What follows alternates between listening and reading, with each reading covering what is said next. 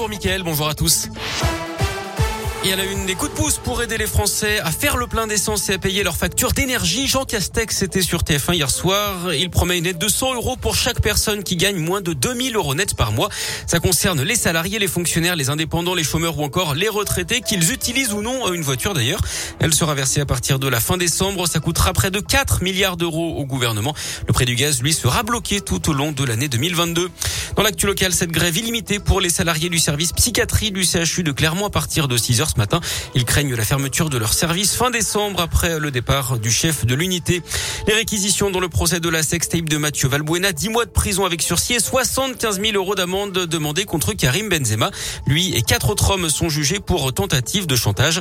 Par ailleurs, 4 ans de prison ferme et 15 000 euros d'amende ont été requis contre l'instigateur de cette affaire.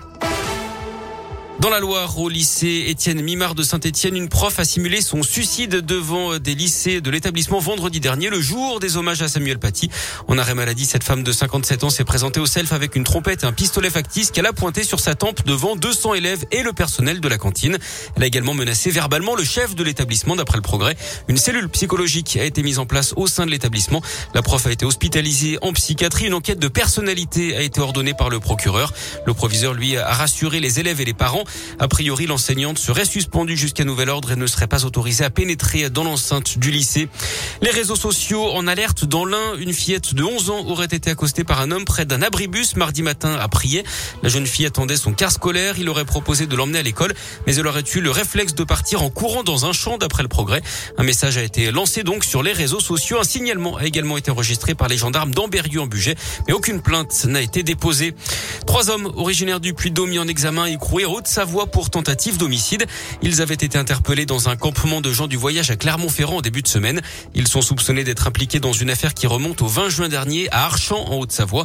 Un homme d'une cinquantaine d'années avait été grièvement blessé par une décharge de plomb tirée depuis une voiture. Tous participaient à une même fête ce soir-là. Les suspects euh, ni les faits. Et puis l'inquiétude autour de la reine-mère Elisabeth II a passé la nuit de mercredi à hier à l'hôpital. Elle a été admise pour y subir des examens préliminaires après avoir été mise au repos par ses médecins. La reine, on le rappelle, est âgée de 95 ans. La semaine dernière, le monde entier s'était ému de l'avoir marché en public avec une canne, une première depuis 2004.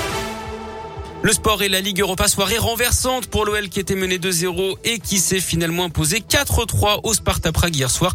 De son côté, à Marseille a fait match nul 0-0 sur le terrain de la Ladiodrome.